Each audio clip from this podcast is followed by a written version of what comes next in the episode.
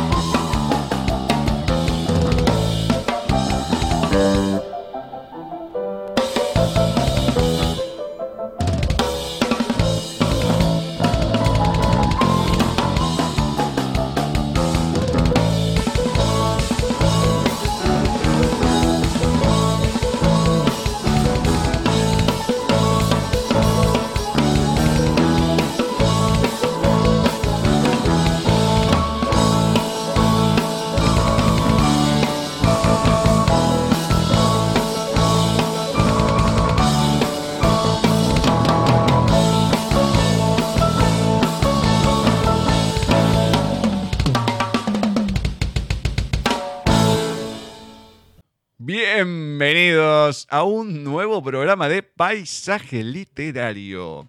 Nos encontramos en nuestra 32 segunda emisión de la novena temporada 2020 por Nadie TV.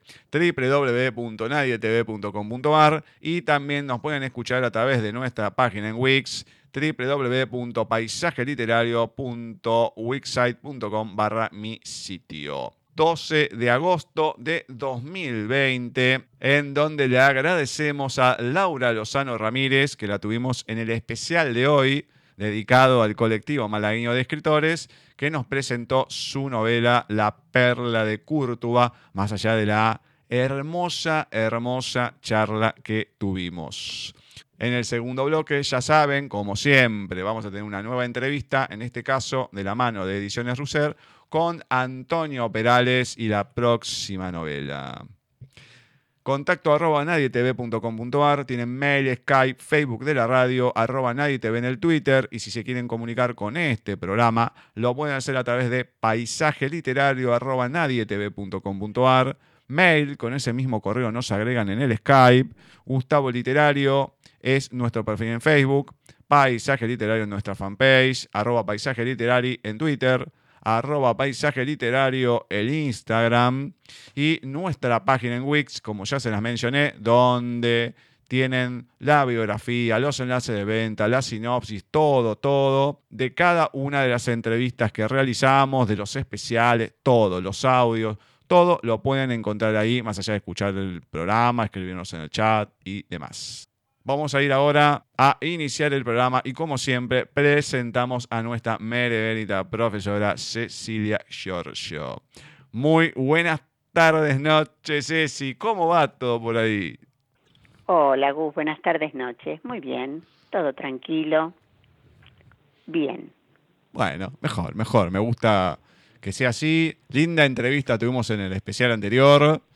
Así que. Buenísima. Sí, nos llena de, de pilas para seguir en este bloque. La entrevista que viene y todo. Así que bueno, vamos, vamos a darle a un lindo programa. Y como hicimos la semana anterior, la seguimos teniendo Flavia, lógicamente, Flavia Sassano, que nos va a leer en primera instancia, abriendo lo que son los oyentes, un texto de ellos. Eduardo Alberto Sobral. Desarmé los anaqueles del odio.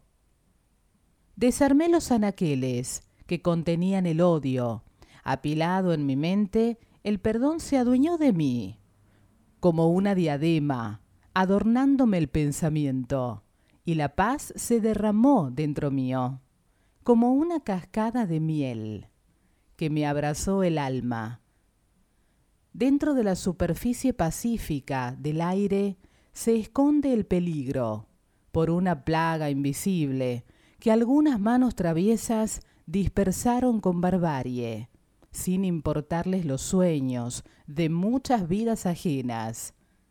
Hoy, en el encierro obligado, con nuestras manos vacías, de los fraternos abrazos y mil besos guardados por mil besos no dados, la paz se instala como una bocanada de esperanza que nos ablanda el alma para recuperar el tiempo perdido.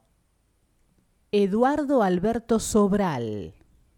Muy bueno. Seguimos con el tema de esta cuestión de añoranza, ¿no? De lo que ha pasado y lo que está pasando ahora, como diciendo, parece que, que esto Sí. estuviese hace años. Estás hace Es un par de meses y seguimos esperando como esa, esa cuestión de lo, lo de antes. Y sí, y sí. Pero bueno, está bien poder escribirlo, poder decirlo, porque, bueno, es un poco de angustia que uno saca también del alma, creo yo. Sí, la verdad que esperemos que empiecen los textos un poco más esperanzadores, pero porque haya cambiado toda la situación. Por supuesto. Lógicamente, ¿no? Que se dé supuesto. primero la situación que vuelva a la normalidad o a la mejoría y después, ya seguramente por su propio peso, los textos serán de, de otra manera. Ojalá, ojalá. Ojalá. Bueno, ¿con qué seguimos, Bueno. Ceci? Bueno, un oyente querido y conocido ya, Emanuel Rodríguez Emert. Mi pensamiento se pierde en una línea. El mejor placer es el que te deja insatisfecho. En mi obituario, basuras del mercantilismo. Dices que tengo que irme. Yo tengo otra idea. Te llevaré a la avenida helada del invierno. Desistirás del miedo. Arrancarás tu coraza y tu corazón. Todo saldrá a la luz. Esta explosión de emociones, heridas que vienen y se van. Nosotros pudimos tocar su rostro, sus comisuras. Si flagelas tus pensamientos, la verdad morirá en tus manos. Emanuel Rodríguez Emert. Uh, bueno, bueno, bueno, bueno. Eh, bien. bien. Hay acá un poco más de esperanza. Sí, sí, sí, sí, claramente. Bueno, un poco los, los textos de Manuel suelen ser así, pero bien, bien, bien. Tenemos Sí, un sí, poquito de, de cada cosa, ¿no? Lo lindo de la, de la vida. Lo lindo Claro, de la creo. vida, y como todo, lo lindo y lo amargo. La dulzura y la amargura. Venimos de una entrevista re linda con Laura, dulce hasta por demás. Venimos con. Y ahora, bueno, para equiparar toda esa dulzura y esa hermosura, El balance. sí, vamos con Bucay. Muy buenas tardes, noches, Vani. ¿Cómo va todo por ahí? Muy buenas tardes, noches, Gus. Bien, acá disfrutando, que todavía me quedan unos días con los 34. ¿Con los te- te- ¿qué ti- ¿Está viviendo en una pensión con 34 inquilinos? ¿Cómo? No, no, no, con los 34 años que cargo. Ah, está bien, no. Ya, eh, eh, la próxima comunicación con ustedes será un año más. Un año más. Muy bien. Le mandamos un saludo a José Vélez. Muy bien, una hora menos en Canarias. Eh, ah, sí, una hora. Ah, bueno. Eh, hace poquito tuvimos un canario ahí que nos estuvo cantando algo. Eh, ah, tuvimos un, escritor de ahí, la verdad que. Pero bueno, está en Madrid, pero. Sí, sí, sí, de las Islas Canarias. Mire usted, mire usted. Bueno, eh, es raro que en esta sección estemos hablando de cosas tan agradables. ¿Qué quiere que le diga? Usted no me espera con mucho cariño, ¿no? Mm, no, por eso siempre, trato de, ir por otro lado en la conversación, porque digo, bueno, a lo mejor se olvida, no sé, que cambia de rumbo, pero bueno, trato, trato, siempre trato de, hacer eso, pero hasta ahora no, lo vengo logrando. Una, una, chica aplicada, tengo claro que hoy toca uh. el capítulo 25 de Jorge Bucay. El sábado siguiente, por la tarde, después de ir al gimnasio me encontré con Marilí. Dijera lo que dijese ella, un poco de hierros, algo de cinta, bastante sudor y un buen chapuzón, siempre lograban despejar un poco los problemas. Además, teniendo en cuenta los antecedentes, el ámbito de esas modernas máquinas había demostrado ser un lugar más seguro para mi pobre cuerpecito de médico sedentario que un inocente partido de fútbol con amigos. Definitivamente otro esguince no me ayudaría en lo más mínimo en ese momento de encrucijadas. Ya cuando salí de la ducha y mientras me secaba, había empezado el trabajo de control mental necesario para soportar la crítica despiadada que esperaba de mi amiga. Ella, siempre idéntica a sí misma, no esperó a que me sentara en el bar para empezar a descargar su discurso irte a trabajar a Brasil. Ay, Demi, tú sí que eres una iglesia abandonada. ¿Eh?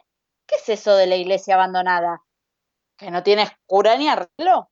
¿Me quieres decir cuándo vas a empezar a darte cuenta de lo que buscas? Porque de carcamal ya has tenido bastante. Pero no te das cuenta, Marini. Me han contratado en el centro médico más importante de Brasil, que además de ser lo más, en riñón de toda América, tiene un prestigio mundial de aquellos. Si todo sale como espero, en un par de años puedo estar entre los nefrólogos más destacados internacionalmente. No es solo pasta, ¿me comprendés? Es animarse a empezar el camino de la excelencia.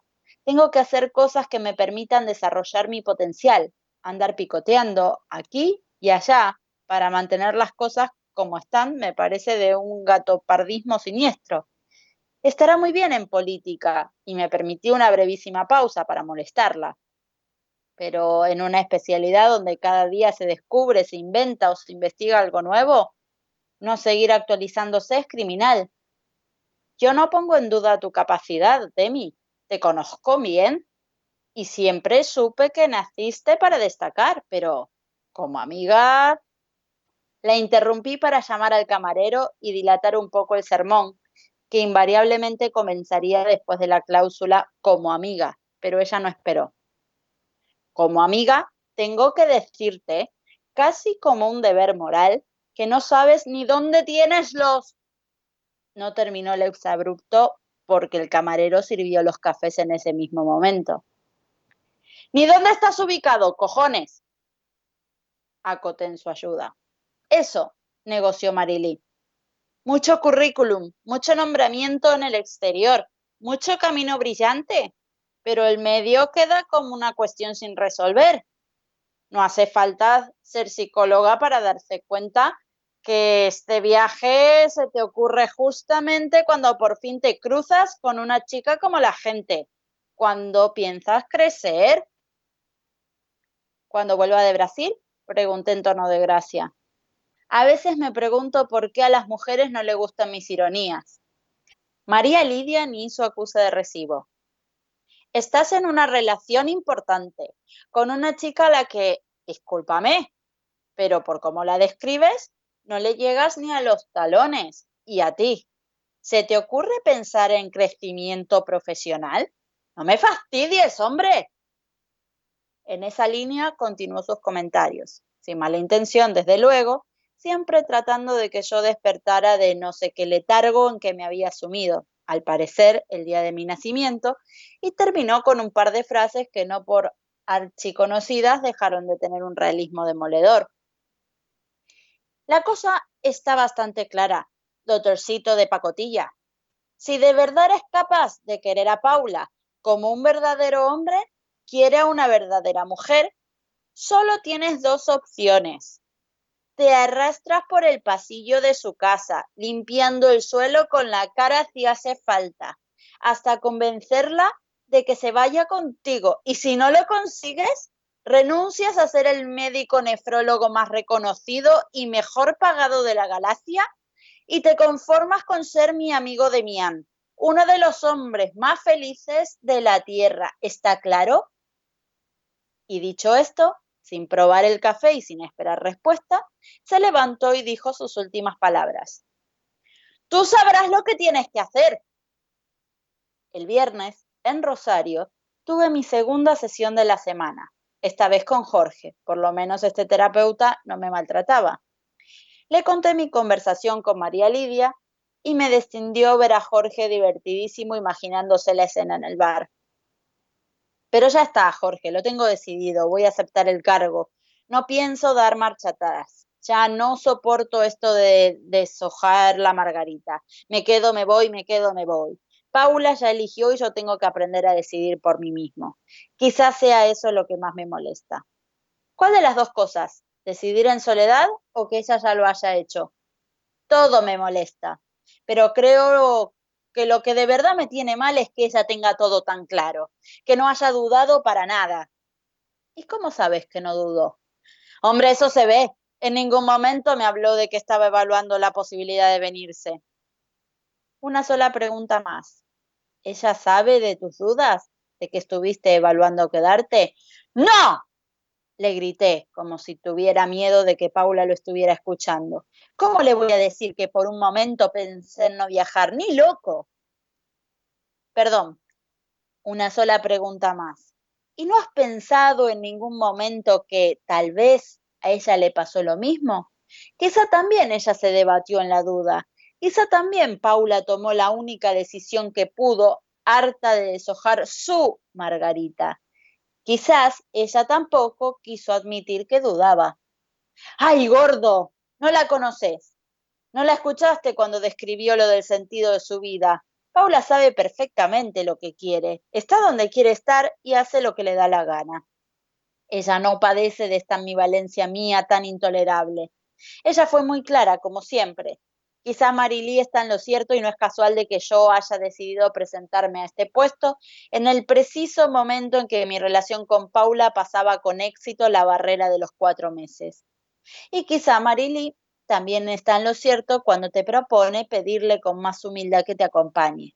Claro, pero en todo caso, ¿cómo saber cuál es la actitud correcta, la que abre la puerta deseada? Eso, y encima de todo, ¿cómo saber si lo mejor es saberlo? ¿Qué se supone que quieres hacer? ¿Terminar de confundirme? Me propongo alejarte todo lo que puedo de tus autoexigencias, de tus conductas más destructivas, de la odiosa idea de que uno siempre tiene que saber qué es lo mejor, dónde está el camino, cuál es la respuesta, quién es la persona indicada. Los sufíes saben desde hace milenios cómo uno se pierde buscando la salida. ¿Te acuerdas de nuestro amigo Nasruddin? Cuentan que un día Nasrudín golpeaba a las puertas del cielo de los iluminados. ¿Quién es? preguntaron desde adentro. Soy yo, dijo Nasrudín. Ábreme. No tengo lugar para ti. Vete. Nasrudín insistió. ¿Quién es? Volvieron a preguntar desde dentro. Soy tú, dijo Nasrudín. Ábreme. Si de verdad eres yo, ya estás de este lado, no hace falta abrir. Vete. Por tercera vez Narudín golpeó. ¿Quién es? se escuchó preguntar. Somos nosotros, dijo Nasrudín. Tú y yo. Ábreme. No hay espacio para los dos. Vete. Por última vez, Nasrudín golpeó. ¿Quién es? fue otra vez la pregunta. No lo sé, dijo Nasrudin, y la puerta se abrió. Cuenta conmigo de Jorge Bucay. Otra vez la burra al trigo. Em, pero hay que hacerlo pensar a este muchacho, ¿eh? Claro, o sea, siempre pensando en el, en el yoísmo. Y a veces es duro, pero que la otra persona no te ponga trabas y te deje la decisión a vos, no es fácil, no es fácil ni hacerlo. No, no, seguro que no. Ni que te lo dejen hacer, porque viste que uno siempre quiere que el otro algo le diga o para contradecirlo o para menos tener una guía, algo. No, acá lo dejan totalmente libre. Y a veces no podemos usar nuestra libertad. Y no es fácil. Nos pesa porque son nuestras decisiones y después nos tenemos que hacer cargo. Claro, obviamente. No podemos echarle la culpa a nadie. Hmm. Así es. Y este Nasrudin del cuento, y bueno, está claro, es breve, no es tú ni yo, sino que somos o nosotros, o no sé quién somos, pero en realidad eh, lo deja cuando Nasrudin por última vez golpea, dice, ¿quién es? No lo sé. Y ahí se abre la puerta. Hmm. Claro, ¿cuántas veces no sabemos? Y ahí entonces, al no saber, yo creo que entramos en el querer saber, que es lo que le falta al chiquito este de Bucay. Es que es así, uno, no, yo lo sé, no, deja que lo averigüe. Y el decirle, contame, a ver, Sí, ¿cómo son las cosas? No, no, no, tampoco no todo el mundo lo hace. Pues sí, sí, No, no, no, yo lo sé todo, más el argentino, ¿no? Eh, yo ya lo Sí, sé, ¿qué tal? No, no, y cuesta Sí, sí, sí. ingresar algo El nuevo el- desde cero. El argentino y el porteño, ojo. El argentino y el porteño más. ¿Eh? Somos así. Mea culpa. Van a tener que esperar mucho, porque es una entrevista que se va a pasar el año que viene, no sé si en febrero o marzo. Eh, Una entrevista que le hice a un actor de doblaje que nació en Argentina, se fue por todo el mundo, muchos años en México, en Estados Unidos, ha estado en los, casi en los principios de todo. Me contaba algunas cositas de lo que fue el inicio precisamente del doblaje o de algunas películas o algo que uno no tenía ni idea y te decía, interesante, ¿no? Algunas las sabía, otras no, pero no le iba a decir, sí, sí, no digo, no, a ver, ¿qué tiene para decirme? Claro, Porque en claro. realidad la entrevista era para eso. Y una entrevista, no sé si la voy a tener que hacer en dos partes porque duró como cuatro horas, para que Uy, se den uy, una uy. idea. Lo que habló ese hombre, Hannibal Brown, eh, es increíble, increíble. Por eso duró tanto. Eh, Bueno, cuando salgan, buenísimo. no se la pierdan porque yo le dije, esto es una masterclass de muchas cosas. Perfecto. Hablando de master, eh, no Master of the Universe ni nada, pero vamos con una gran, gran, gran maestra en esto que son los microrelatos, que es Blanca Márquez. La culpa fue de la destructora de papel, que agotada se había estropeado dejando entreabiertas sus fauces con papeles a medio digerir. Los folios repletos de palabras censuradas y párrafos tachados por estricta orden ministerial eran destruidos por aquella implacable máquina que masticaba sin piedad resmas enteras de papel. Pero después de tantos años y tantas digestiones al servicio del Ministerio de las Buenas Costumbres y Preservación de la Memoria, había pasado a mejor vida. Y Zulma, becaria en aquellos momentos, tuvo miedo de no saber qué hacer con aquel montón de pezones, clítoris, tetas, vergas y párrafos malsonantes, que no se merecían más que ser convertidos en confeti o en pitidos de censura en películas de serie B. El primer bocado le supo bastante anodino, quizás por ser el folio más insulso. Después de aquello, su voracidad había ido en aumento y censurando y paladeando con gozoso placer, podía diferenciar, como una experimentada gourmet, el sabor picante de un exabrupto y el dulce gusto de las palabras denominadas pornográficas por su jefa, la ministra custodia de las buenas costumbres en la literatura actual y pasada. Sabía de la incompresión de sus compañeras y por tanto en la oficina solo daba pequeños bocaditos de las tiras de papel que salían de la destructora que sorbía cual tallarines. El psiquiatra de la empresa le había diagnosticado alotropagia.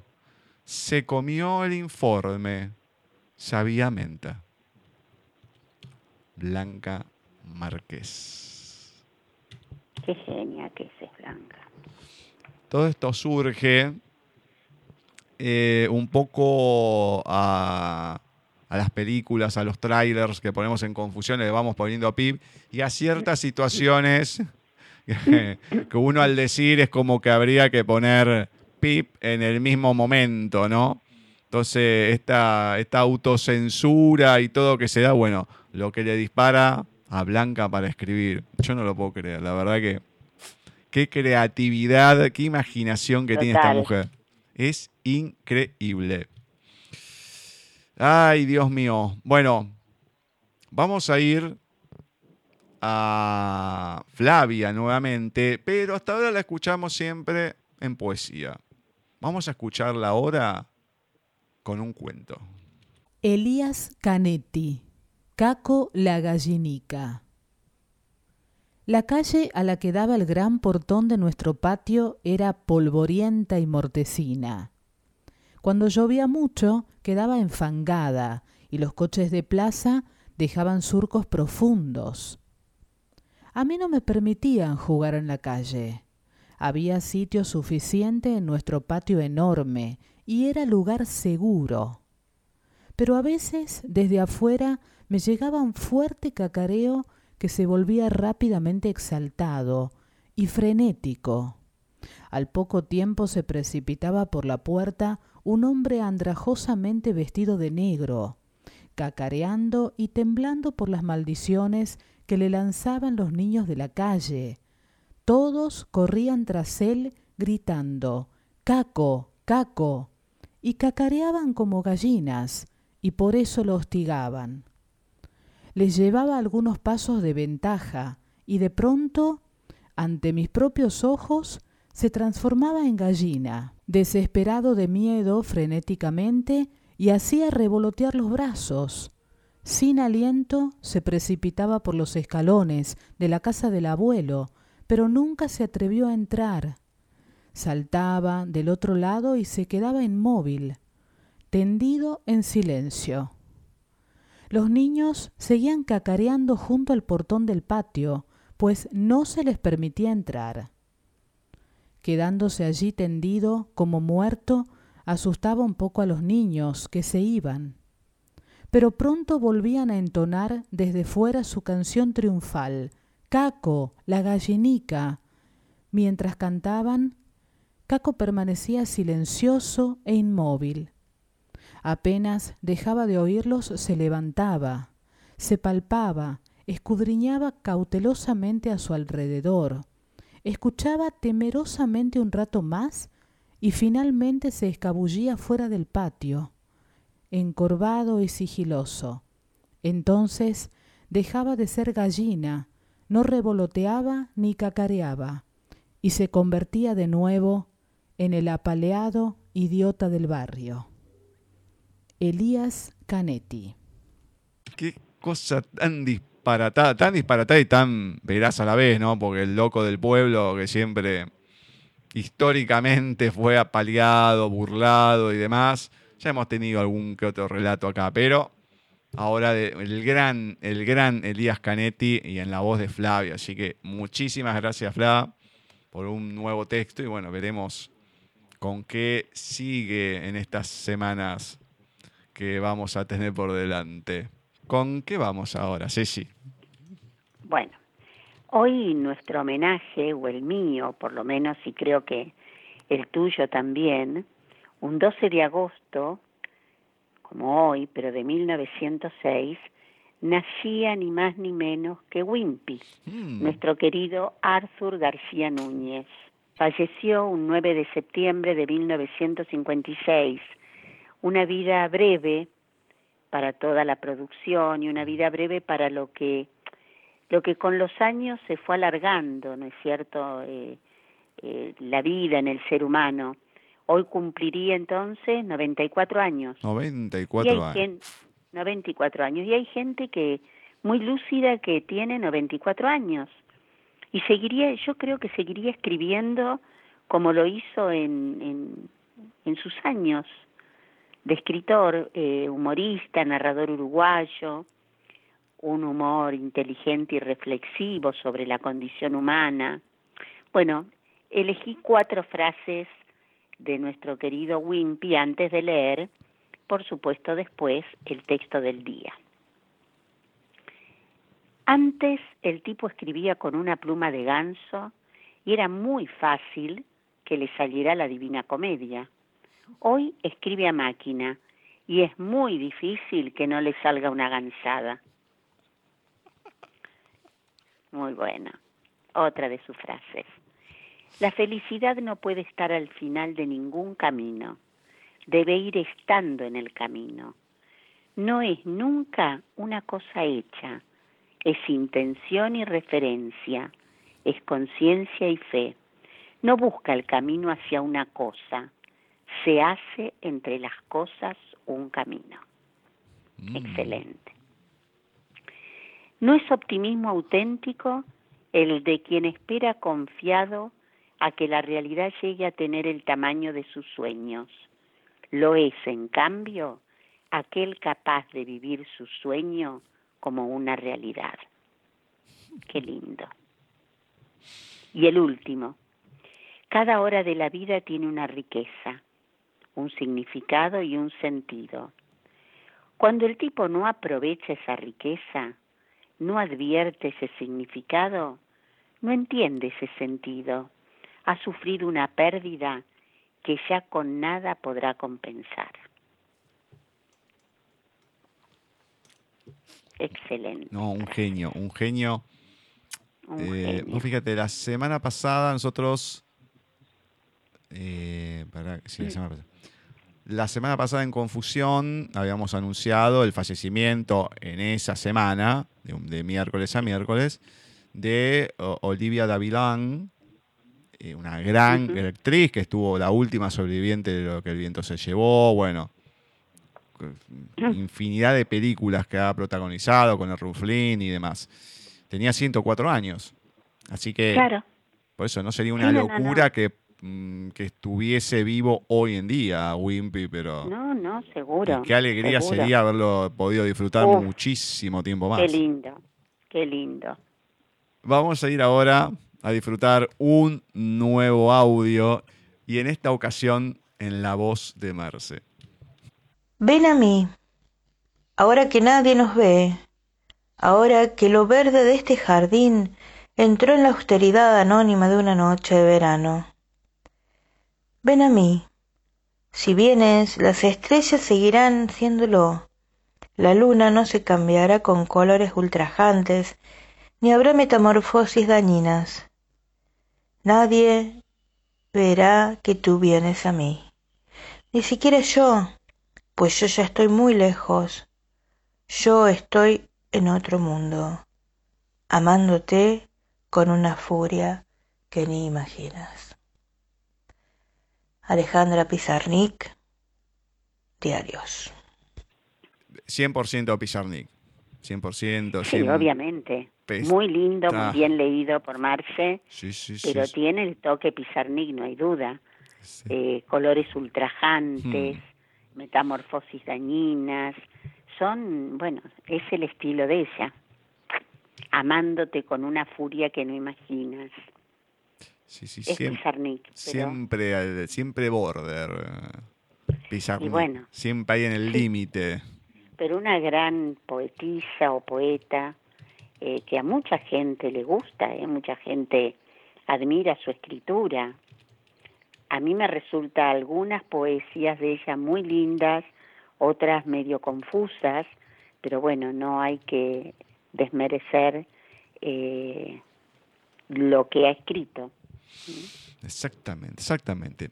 Bueno, vamos a ir con un grande, pero grande ahora, que no es tan frecuente que se lo lea, sí que se lo escuche. El 6 de agosto pasado, hemos compartido ahí en el Facebook, un dramaturgo, compositor y letrista de tangos argentino que ha nacido, vos fijate, la coincidencia que tenemos hoy, en 1906, también, ya seis días antes que, que, Wimpy, se ve que, era por la época. Cátulo Castillo. Opa. Que ha sido autor de famosas piezas como Organito de la Tarde, El Aguacero, ambas con letras de José González Castillo, Tinta Roja y Caserón de Texas, con música de Sebastián Piana, María, la última kurda, con música del gran, gran Aníbal Pichuco Troilo, El último café, con música de Estampone, el tango La Calecita que compusieron con Mariana Mores y que inspiró a la película del mismo nombre que fue dirigida por el inolvidable Hugo del Carril. Bueno, tengo para leer hoy y le voy a dar la elección a Ceci. Uy, uy, uy. El último café, Caserón de Texas, La última curda o Tinta Roja. El último café. Entonces, de Cátulo Castillo, El último café. Llega tu recuerdo en torbellino, vuelve en el otoño atardecer. Miro la garúa y mientras miro, gira la cuchara de café. Del último café que tus labios con frío pidieron esa vez, con la voz de un suspiro. Recuerdo tu desdén, te evoco sin razón, te escucho sin que estés, lo nuestro terminó. Dijiste en un adiós de azúcar y de hiel.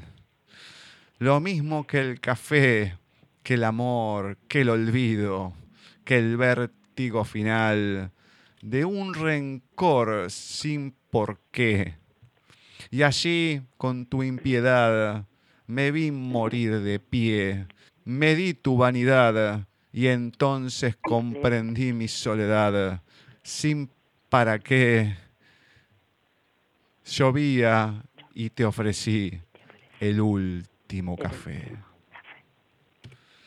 El último café, ah. Cátulo Castillo. Qué hermoso, qué hermoso. Mi papá lo escuchaba, me trajo muchos recuerdos. Es uno de, los, de los tangos más conocidos, para la gente que no lo sepa, de lo que es el folclore argentino del tango. Eh, y Cátulo Castillo ha sido un personaje muy importante, tiene muchísimos tangos más, pero muy importante. Y estos tangos, más allá que se escuchan en la voz de todo lo que lo cantaron antes, pero hoy en día los nuevos los siguen cantando porque son los clásicos. Los clásicos. Y el clásico tango del olvido, de la mujer que la percanta, que te deja. Sí, del desdén, de todo eso. Café, no, no, no, es una cosa, es muy, muy lindo. Eh, bueno, espero que lo hayan disfrutado y los invito a poner en YouTube, buscar los tangos de Cátulo Castillo que van a ver que les va a gustar.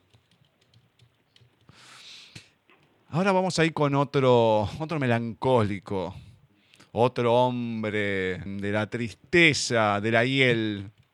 Vamos con nuestro amigo José Ángel Gran Hoy vamos a leer una poesía de Becker que está en mi recuerdo siempre como la poesía de mayor nivel. Es así como lo siento desde que la leí cuando tenía 15 años. dice así, cerraron sus ojos, que aún tenía abiertos, taparon su cara con un blanco lienzo, y unos sollozando, otros en silencio, de la triste alcoba, todos se salieron. La luz que en un vaso ardía en el suelo, al muro arrojaba la sombra del lecho, y entre aquella sombra veíase intervalos dibujarse rígida la forma del cuerpo. Despertaba el día, y a su albor primero, con sus mil ruidos, despertaba el pueblo. Ante aquel contraste de vida y misterio, de luz y tinieblas, yo pensé un momento, Dios mío, qué solo se quedan los muertos. De la casa en hombros lleváronla al templo, y en una capilla dejaron el féretro. Allí rodearon sus pálidos restos de amarillas velas y de paños negros. Al dar de las ánimas el toque postrero, acabó una vieja sus últimos rezos, cruzó la ancha nave, las puertas gimieron y el santo recinto quedóse desierto. De un reloj se oía compasado el péndulo y de algunos cirios el chisporroteo. Tan medroso y triste, tan oscuro y yerto, todo se encontraba, que pensé un momento, Dios mío, que solo se quedan los muertos. De la alta campana, la lengua de hierro le dio volteando su adiós lastimero, el luto en las ropas, amigos y deudos, cruzaron en fila, formando el cortejo. Del último asilo, oscuro y estrecho, abrió la piqueta el nicho en extremo. Allí la acostaron, tapiáronle luego, y con un saludo despidióse el duelo la piqueta al hombro, el sepulturero, cantando entre dientes, se perdió a lo lejos. La noche se entraba, el sol se había puesto, perdido en las sombras, yo pensé un momento, Dios mío, que solo se quedan los muertos. En las largas noches del helado invierno, cuando las maderas crujir hace el viento, y azota los vidrios el fuerte aguacero de la pobre niña, a veces me acuerdo. Allí cae la lluvia con un son eterno, allí la combate el soplo del cierzo. Del húmedo muro, tendida en el cueco, acaso de frío se hielan sus huesos.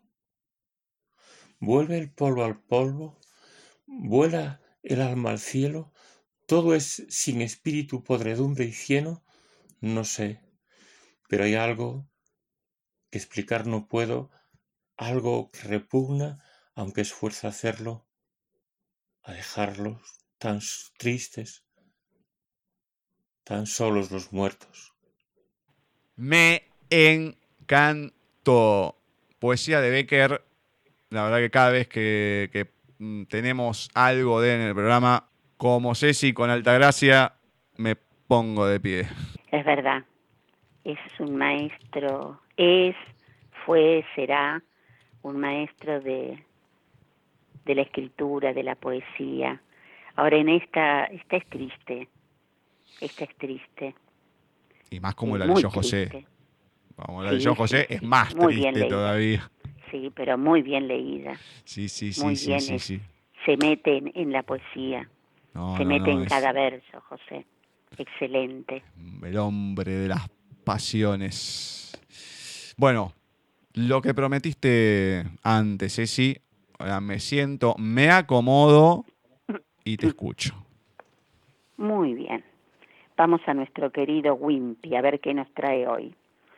Wempion Mientras chupaba lentamente la bombilla, Eteregidio Mencía miraba el tapecito de cara alegre que tenía adelante y que había llegado de a pie y galgueando a pedir trabajo. Después de hacer sonar el mate, Esteregidio entró a informarse. ¿Qué sabes hacer? Lo que salga, patrón. Un suponer. Domás, domo. Bañajo besa, trenzas, tientos y seguro. Ordeñas, ordeño. Esteregidio lo tomó por mes y para empezarlo a tantear, lo primero que hizo fue mandarlo a que ordeñara. Garré ese balde, ese banquito, y baja y me ordeñás aquella vaca osca que está mañada ya. ¿La ves? Bueno, andá y me lo ordeñás. Vamos a ver. Se fue el tape hacia la vaca con el balde y el banquito. Pasó una hora, pasaron dos, llegó el mediodía y el tape no volvía. Allá las cansadas apareció con el balde vacío en una mano y el banquito en la otra. ¿Cómo? ¿El balde vacío te traes? ¿No ordeñaste como te mandé? Preguntó sorprendido Terigidio. Y el tapecito bajando la cabeza, desconsolado, repuso. Por más quise y que le hablé a la buena, no pude conseguir que la vaca se sentara, don Mencía, que yo en todavía le dije, no vea más esta luz, voy le digo, me quede seco, digo, dije, si el patrón me dio el banquito para que trujera, no me lo habrá dado pa' una groma. Siéntese, vamos, siéntese, no sean sí, haga caso. Y ella patrón, nada, es una despreciativa. Wempion de Wimpy. Qué vaca despreciativa, por favor. Yo no lo puedo creer. Yo no esperaba que se siente en el banquito. Yo no lo puedo creer. Buenísimo. Qué manera de sacar cosas, porque lo que menos me imaginaba era que quería que se siente en el banquito. Pensé que lo había revoleado, que cualquier cosa. No, no, no. Menos que se siente por en el más que le banquito. pidió a la vaca, no se sentó. Además que, que- Buenísimo. qué linda la entonación que le da, porque le da tanta vida a lo que está diciendo ahí. Te pones voz de triste y que no, no, no, es genial, me encanta. Me encanta. Bueno, Ah, vamos ahí con el último audio que tenemos en esta tarde noche y como siempre, Bani y Sin Wololo.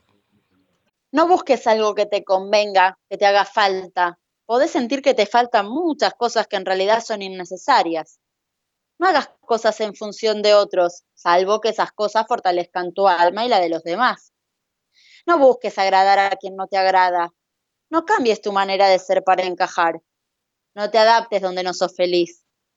Busca algo que te haga seguir creyendo, seguir persiguiendo sueños.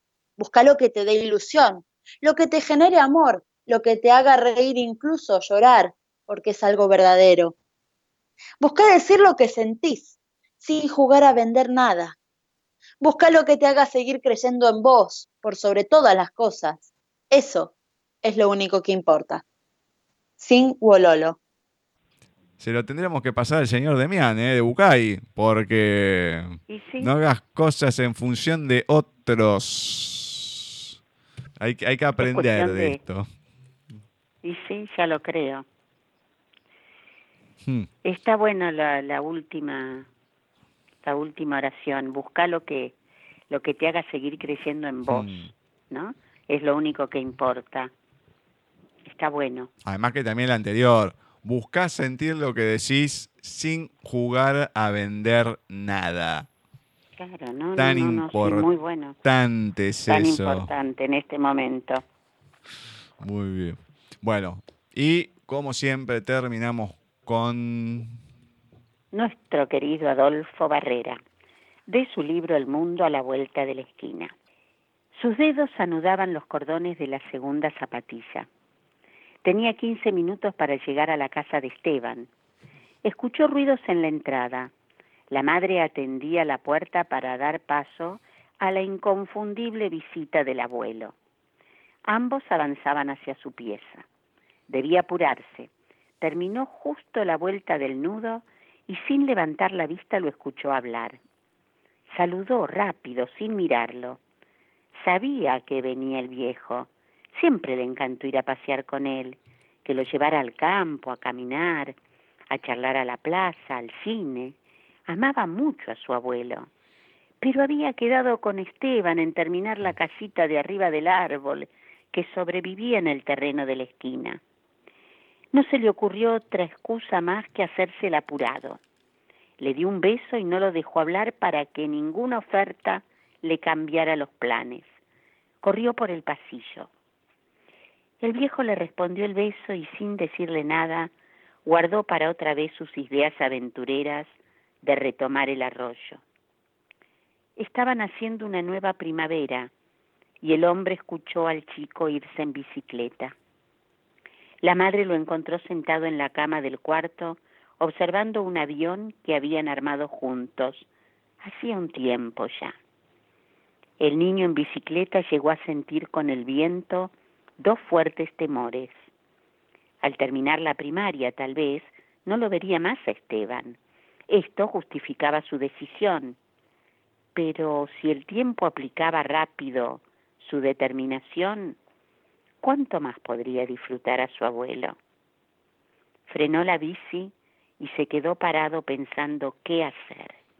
Luego siguió pedaleando más lento hacia lo de su amigo. La mujer le habló al viejo intentando despejarlo. ¿Cobraste ya, papá? Qué grande está, ¿no? contestó el abuelo. Y me emocioné. Para no hacerlo, ¿eh? Pero mira que hasta a mí me emocionó, imagínate. Ah, Dios mío. es que Adolfo Barrera a veces te mata.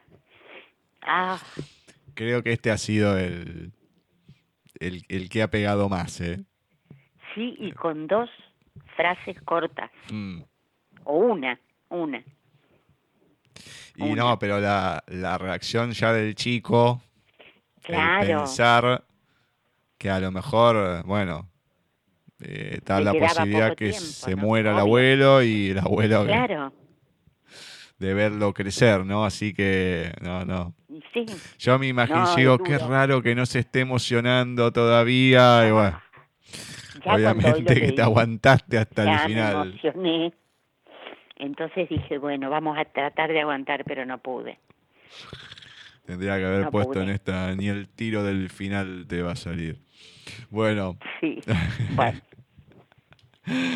bueno, vamos a ir ahora con una canción presentada por Marce, a ver qué nos tiene para hoy. Y a continuación, la entrevista de hoy en el segundo bloque con un escritor español que viene de la mano de Ediciones Russer, Antonio Perales, que nos va a estar presentando la próxima novela.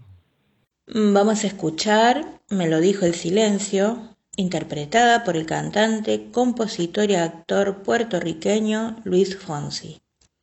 Pertenece al álbum Amor Secreto, lanzado en el año 2002. Nadie te ve. Hacemos lo que queremos hacer.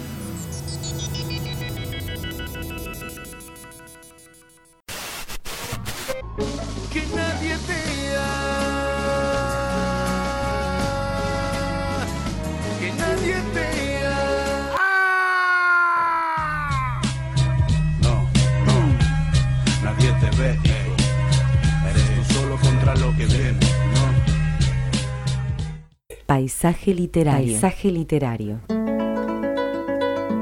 Eh, la idea de este encuentro, que todos nos animemos a escribir lo que nos pasa a diario, eh, aquellas ilusiones, deseos, lo que se nos ocurra lo escribimos. Eh, darnos el lugar a los que no somos tan conocidos, pero que somos muy valiosos. Paisaje literario. Miércoles 19 horas. por Nadie TV. ¿No sabes qué hacer de tu vida? Tudo te parece aburrido y sin sentido. La realidad te pega como si te la dieras contra un camión atmosférico. ¿Cuántas veces tuviste la necesidad de pegarte un tiro en las... Tranquilo. Tranquilo. Nosotros recetamos apócrifamente el remedio a la desesperanza. Confusión do miércoles. Confusión de miércoles. Confusión de miércoles. Todos los miércoles, desde las 21 horas, por Nadie TV.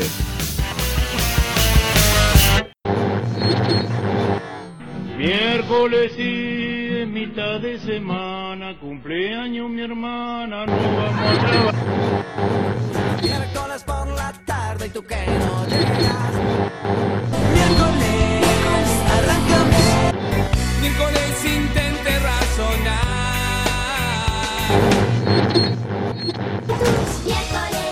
www.nadietv.com.ar